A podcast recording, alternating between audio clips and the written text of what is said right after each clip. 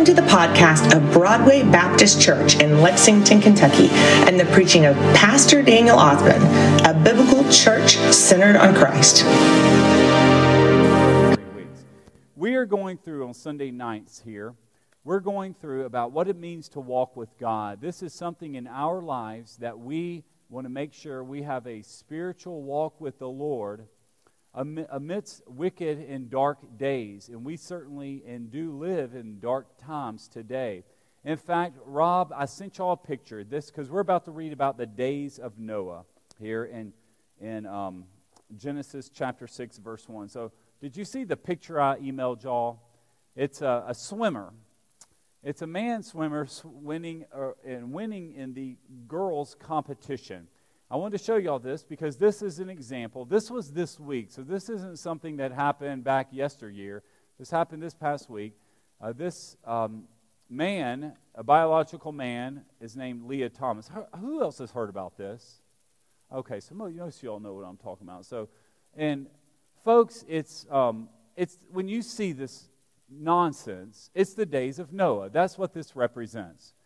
Uh, soon, women's sports will become totally corrupted if, you're not, if we're not careful. We're, we're watching the women's NCAA basketball tournament. How sad would it be, Sonny, if you turn on your TV and you're watching a bunch of boys play in the girls' tournament? And it's just like, well, they, maybe they weren't good enough to be on the boys' team, so they went and joined the girls' team and, and they're winning. And that's just, uh, and, and folks know biology says this is wrong. You don't even have to believe the Bible. Uh, there are biological differences, obviously. So, did y'all find the picture? So, anyway, there it is. There, there. This is this is a bizarre photo. This was this week. Who saw this photo? Um, Lia Thomas there is on the far left, and and he's the winner of the of the women's, and um, these are other females that came in second and third. So that's our situation and that's our world. Now, I share that picture, show that, because this here is about what we're going to read. The Bible tells us that, what, 5,000 years ago, 4,000 years ago, during the days of Noah, this existed. There was a time of total wickedness all around, just like today in 2022. So that's what we're going to be talking about. And our real principle for tonight, I think what God's message for us is how do we walk with the Lord? How do we maintain a relationship with God amidst total uh, confusion, moral confusion around us? Because Noah, if Noah was able to do it, you are able to do it as well. He's an example for us. Verse 1, Genesis chapter 6, verse 1. And then uh, we're, later on, how we'll conclude on this, we'll finish up looking at Matthew 24 because Jesus spoke about the days of Noah. So those are going to be our two scripture passages this evening. When the mankind, when man began multiplying on the earth and daughters were born to them, the sons of God saw that the daughters of mankind were beautiful, and they took any they chose as wives for themselves. Who are these people? This here, the sons of God, this is the lineage of Seth. These would be people who uh, came from a righteous family, righteous lineage. That would be the um, sons of God, righteous people. The daughters of mankind, this would be people of the lineage of Cain. These would be unrighteous people, people who did not walk with the Lord. This is why the book of First Corinthians warns us about unbelievers marrying believers. It will cause problems you will find yourself in a situation where one person loves the Lord and the other person in your family does not. And that's what's going on here. So they're just they're, they're choosing anybody they want to marry. And the Lord said, when he saw how marriage, which what I think is interesting about this is what grieved his heart was corrupt marriage. Don't, don't miss this. This has to do with it. This is the problem with homosexual marriage. This is the problem when righteous people marry unrighteous people. What grieved God was when these sons of God, the righteous men, and these wicked women sons of man, daughters of mankind. They looked good, they were beautiful. So they just chose whoever they wanted. Maybe however many they wanted, multiple men. There was just the institution of marriage was corrupted. When that institution is corrupted in your culture, you are living in the days of Noah. That is why we live in the days of Noah today. The institution of marriage has become corrupted. When many of us were growing up, do y'all know where most of you got married at? A church.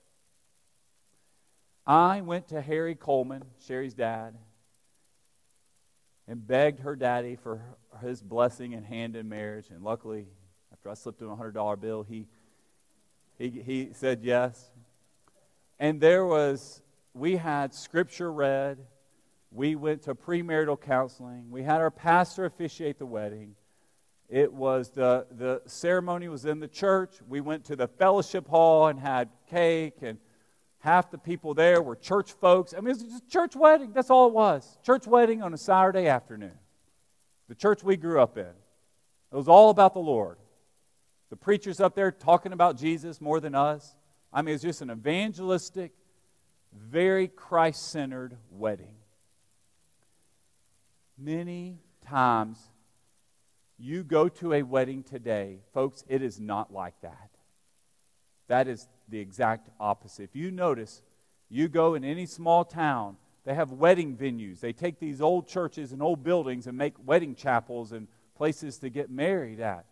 The institution, the sanctity of what God has created right here, it's, it's been corrupted today. Now, obviously, get, getting, you don't have to be married in church to have a Christ centered marriage, but marriage was created by God with Adam and Eve. He performed the first wedding. Marriage came from God. The days of Noah started the corruption with marriage.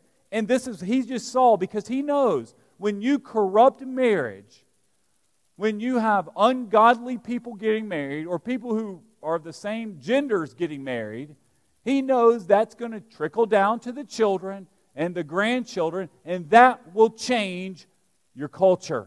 It will change a nation. It will change people's thinking. God knows this. So he saw this was occurring, obviously, the days of Noah. And he said, My spirit will not remain with mankind forever because they are corrupt. Their days will be 120 years. Do y'all know what that meant? That meant there was a countdown 120 years, and then the flood's coming. There was literally, the clock was ticking. Do you know what year? I believe it was, I think it was Belgium, the very first country on earth to legalize homosexual marriage. It was either 1999 or 2000. And at that point, when the first nation, in our nation, was 2014. You just wonder if the Lord could be looking at the United States or our world and say, okay, 120 years, you're on the clock. Because it happened back then in the days of Noah, and my spirit is not going to remain among this corrupt and corrupt world. This is why it is so important for your children, your grandchildren, you teach them. You need to be praying for them. They want to grow up they need to marry a godly man, a godly woman. They need to have a Christ centered home. They need to find a church home. It's not our church, it needs to be another Bible believing church. That they raise their family in the Lord. Folks, this is something you pound to your children and grandchildren. Like every conversation, you work, try to work it in there. Because when this institution is corrupted, everything else in life just goes downhill and downstream. There will be so many other problems when you're when mom and dad and Christ is not the center. Mom and dad's marriage and their commitment to each other and to the Lord and the, a Christ centered home, if that's not established, it's, it's downhill in every other area. So God is saying the moment marriage became corrupted in the days of Noah, he put them on the clock for 120 years, and we likely are on the clock for us. Verse 4 The Nephilim, we know very little about these people. These were giants. The Nephilim were on the earth both in those days and afterward. When the sons of God came to the daughters of mankind who bore children to them, They were the powerful men of old, the famous men. And basically, what we get from these two verses here is there were these people called the Nephilim that were giants and they were prideful and they wanted to make a name for themselves. They didn't want to worship the Lord, they wanted to be great themselves. They wanted to live a life apart from God. Verse 5 When the Lord saw that the human wickedness was widespread on the earth, and that every inclination of the human mind was nothing but evil all the time. That means every thought was immoral. Every possible way to break the law, to commit a crime, the people just sat around thinking of, of illegal things to do. I've never been to jail or prison, but I get I bet if you go to if you've ever been in prison or jail, I won't ask you to raise your hand. You're just sitting around a bunch of folks and I hate to say it, they might just be sitting there thinking, how can we break the law? How can I even be a more corrupt criminal when I get out? Because you just, you're just there among people. They're professionals. This is what they do. They, they, they have a corrupt mind and they're thinking about how can I, how can I break the law? And from all of this wickedness, marriage had been corrupted, uh, wickedness everywhere you go. In verse 6, it says, The Lord regretted that he had made man on the earth. And he was deeply grieved. He was sad because of this. He grieved. Then the Lord said, I will wipe mankind, whom I created off the face of the earth, together with animals, creatures that crawl, and the birds of the sky, for I regret that I made them. Noah, however, found favor with the law. That word regret, well, I want to explain what that means. Regret it's not that God hates man, because Noah found favor with him. He's saddened, he's regretful. It grieves him of how far the human race has fallen away from his intentions.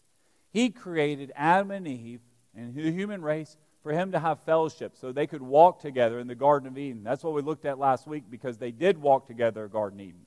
And now these folks have gone down a, gone down a path of total corruption, and he is grieving. Sin grieves God. These are the family records of Noah. Noah was a righteous man, blameless among his contemporaries. Noah, look at this phrase. Look, don't miss this. Noah walked with God. And Noah fathered three sons, Shem, Ham, and Japheth. If you've been coming on Wednesday night, I want to tell you who the um, these uh, all of human race comes from these three sons. If you're a Caucasian, most likely you're from Japheth. If you are from the Middle Eastern area, and like for example, like um, Jesus, you would be Shem. If you were from Africa and you were dark skinned, you would be from Ham. So those would be your uh, the three races of humanity right there. Now the earth was corrupt in God's sight, and the earth was filled with wickedness. God saw how corrupt the earth was, for every creature had corrupted its own its way on the earth. Then God said to Noah, I have decided to put an end to every creature, for the earth is filled with wickedness because of them. Therefore, I'm going to destroy them along with the earth. Make yourself an ark of gopher wood. Make rooms in the ark and cover it with pitch inside and outside. This is how you're to make it. The ark will be 450 feet long, 75 feet wide, and 45 feet high. You are to make a roof finishing the sides of the ark to within 18 inches of the roof. You are to put a door on the side of the ark. Make it with lower, middle, and upper decks. So it's a three, three deck ark. Understand that I am bringing a flood flood waters on the earth to destroy every creature under heaven with the breath of life in it. Everything on earth will perish, but I will establish my covenant with you, and you will enter the ark with your sons, your wife, and your sons' wives. You know what his covenant's going to be?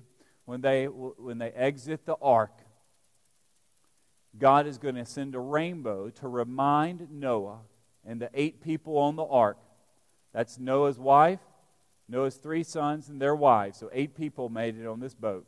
And all the animals, when they come off the boat, they're going to look up and they're going to see a rainbow. The rainbow symbolizes that God never again will flood the earth. So no matter how bad it gets, how, rain, how rainy it gets this next few weeks, God, we can take confidence that the earth will not be destroyed by flood. This is one of the ways that we don't need to live in fear of climate change and global warming. We, we can't live a paralyzed life because we know God has told us that is not how the world's going to come to end. We, we shouldn't worry about rising sea levels and flood. Now, that might be occurring, it likely is occurring, but that's not something we as Christians, Bible believing Christians, God did not tell us the earth's going to cease to exist because of, of climate change and global warming, and the earth will just, we'll all flood ourselves to death because the ice will melt. God's going to tell us here, and He does tell us, that He brings it into the earth. The second coming, He writes the final ch- chapter of earth. And we're going to see that here in a little bit when we look at Matthew 24. You are also to bring into the ark two of all the living creatures, male and female, to keep them alive with you. Two of everything, from the birds according to their kinds, from the livestock according to their kinds and from the animals that crawl on the earth according to their kinds will come to you so that you can keep them alive. So God brought the animals. It wasn't Noah had to go out and capture the animals. This is a miracle. The Lord brought the animals to the ark. Take with you every kind of food that is eaten. Gather it as food for you and for them. And Noah did this. He did everything that God had commanded him. This is what made Noah righteous. He, he listened and he obeyed the Lord. And then look at this next verse, chapter 7, verse 1. Then the Lord said to Noah, Enter the ark, you and all your household, for I have seen that you alone are righteous before me in this generation. God tells Noah Noah, you're the righteous one. Of all these people out here, I have chosen you. So before we flip over to Matthew, we need to look at the days of Noah because I think our principle for us, Noah is singled out because he's righteous. He's living in this immoral time and he's faithful and righteous. So, d- despite how corrupt the world is, it did not influence him. And he obeyed what God told him. So, the days of Noah, let's go back to verse 2, 3, and 5. And this is what the days of Noah would look like. Verse 2 The righteous marry the unrighteous. This is why, for, for well, how does this relate to us? We protect and we advocate today for the institution of biblical marriage. This is something we must fight for. There will, there will likely come a time one day here in America, one day here in Lexington, that even churches like ours will have pressure put on us to um, perform all types of marriages. And Bible believing churches need to be prepared to stand up against this. If we don't, if we don't push back, who else is going to fight for us? Who else is going to speak up for biblical truth? Biblical truth and freedom is something we have to stand for. And Noah stood for this righteousness. You know, two years ago, it was about this time when we had to quit doing our Sunday evening worship service. And then we even had, after that, after one week, we switched to online service for all the services. So pretty much we were told that the governor and all, every other church in America switched to online internet church. And it was something that we thought was just going to be a temporary time. I remember listening to a podcaster, and he was saying that, guys, it might be, listen to this, Mother's Day till we're done with this. This was been two years ago, about spring, about March of 2020. And someone was saying, guys, this could go on for two months. We might not be back in church for eight more weeks. And I thought, there is no way. Because we were planning Easter. We were getting ready for Easter egg hunt. I mean, it was, um, it was looking back you can genuinely say you had no idea. And I want to tell you what could happen for us. There could be a time 10, 15, 20 years from now, some of us who are still here, we look back in our, our lives. You're here at church and you think, I remember when the pastor had total freedom to preach these type of messages. When the church could actually say, no, we only perform opposite sex weddings. We can look at where we are now, and two years ago, we would have never dreamed that. Do you see how fast things change for us? So the days of Noah means all of a sudden the corruption occurs swiftly. And it occurred right here with the decline of marriage. Verse 3, the next thing we see is we see this abundant corruption. It says, My spirit will not remain with mankind forever. Why not? They're corrupt. Corruption is mean you take advantage of folks, you're doing everything that's wrong. There's a lack of trust when it comes to corruption. You just don't believe what people tell you. And then in verse 5, God describes it as that human wickedness, the Lord sees this human wickedness widespread, meaning it's everywhere. Back in the old days, you would hear about this phrase, the Bible Belt. Well, in the Bible Belt, people still believe this. Folks, that's not the case anymore. You find corruption everywhere you go. Just like here, what people believe, you'll find it on the east and the west coast. So it's not something that's localized, it's corruption, and this evil is rampant. And then he says, in the latter part of verse 5, he says, the human mind was nothing but evil all the time. Instead of the human mind being transformed and thinking about the Lord, instead of having righteous and holy thoughts, he's, the human mind is having corrupt thoughts.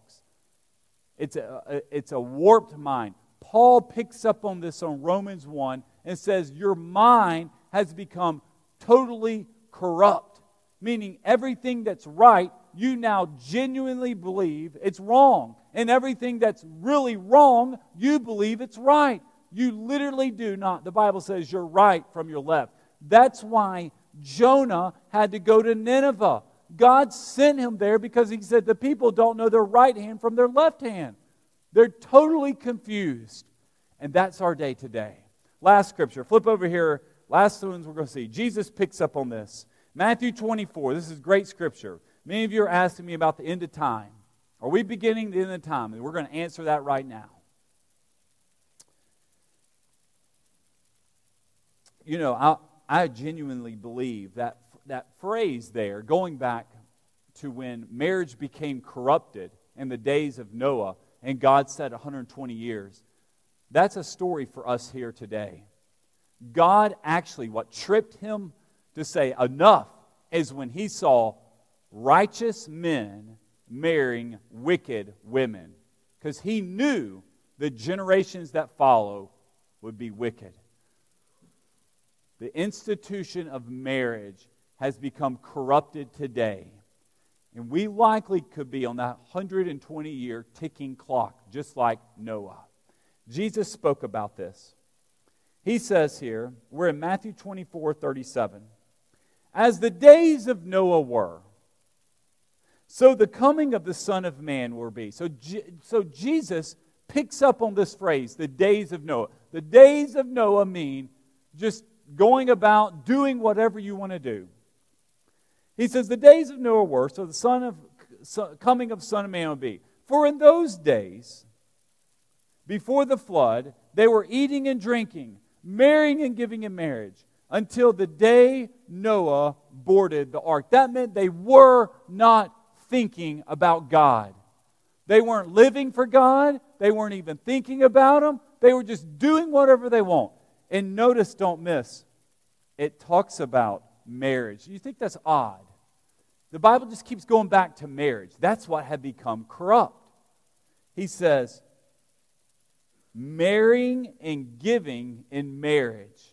That was the days of Noah.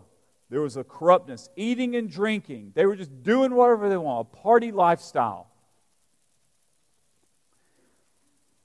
They didn't know until the flood came and swept them all away. This is the way it will be with the coming of the Son of Man. When two men will be in a field, one will be taken and one will be left. There's the second coming right here. Or you can say, you can interpret this as being the rapture. All of a sudden, bam, it's sudden. You're just in the field, going about your work, and there he is, or there goes someone. He will put, sorry, two women will be grinding grain with a hand mill. One will be taken and one will be left.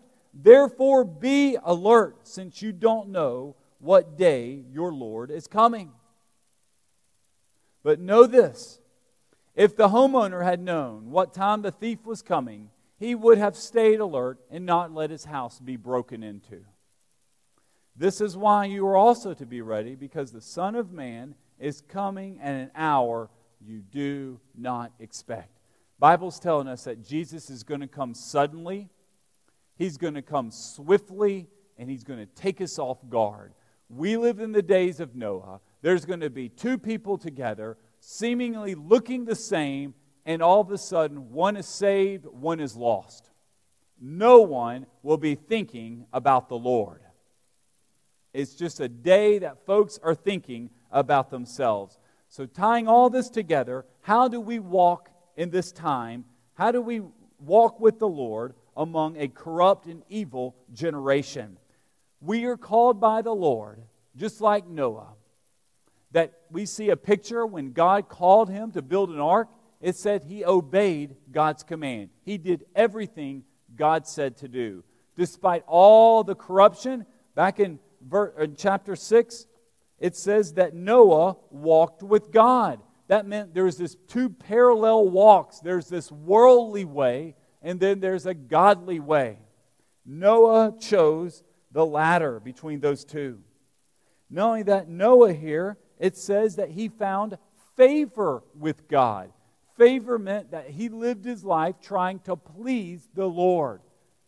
His most important person to please was not himself, not what he wanted, not his preferences, not what he, he wanted his church to do, not what he wanted his pastor to do, not what he wanted his Sunday school teacher to do. He sought to please God. That's what it meant. His favor, he said, Lord, I'm here for you. And numerous times God commended Noah on his walk and his faithfulness. For those 120 years, Noah knew the end. Could you imagine knowing in 120 years the world is going to cease to exist? And you even told people you're building a massive ark, and no one, no one listened to you. Noah was a preacher of righteousness, and he had zero converts. Zero. No one listened to the man. He only got his wife, his daughters and sons-in-laws, or sons and daughter-in-laws. Only, only got them on the boat because they were just so tired of building the thing. They're like, let's just get on. Maybe it will rain finally. At that point, rain had never occurred on earth. Bible says that when the flood waters came, it came up from the sea so literally the seas burst open water and it continued raining for 40 days and 40 nights. Every single mountain, including Mount Everest, was covered. The ark came to rest at Mount Ararat there in current day Turkey, covered in ice possibly today. It's a real incredibly high altitude area in eastern Turkey. God raised this man up and used him because why? He walked with the Lord. Tonight I'm asking you, you look at your heart, you look at your life. You remember, we live in the days of Noah, and I ask you, and God asks you, are you walking with him? Lord, I pray for your word that we take these verses of Scripture, and Lord, it pierces our soul. God, thank you for bringing us into a church that teaches and preaches your word. Lord, I pray you seal these words on our life. Help us stay committed and firm to you amidst an immoral, corrupt generation. Lord, we live in one. Lord, I pray that you will uh, bless this invitation. Lord, we want to be bold in our response. We want to be faithful to you this evening. God, we thank you for the example of Noah. In Jesus' name we pray. Amen. We close our service with an invitation. This is your opportunity. You can respond to the Lord tonight. You can get saved. You can also join our church. So we're going to invite everyone to stand up. We're going to sing Just As I Am. David's going to lead us in a song. Myself, I'll be standing down front waiting for you to respond to the gospel.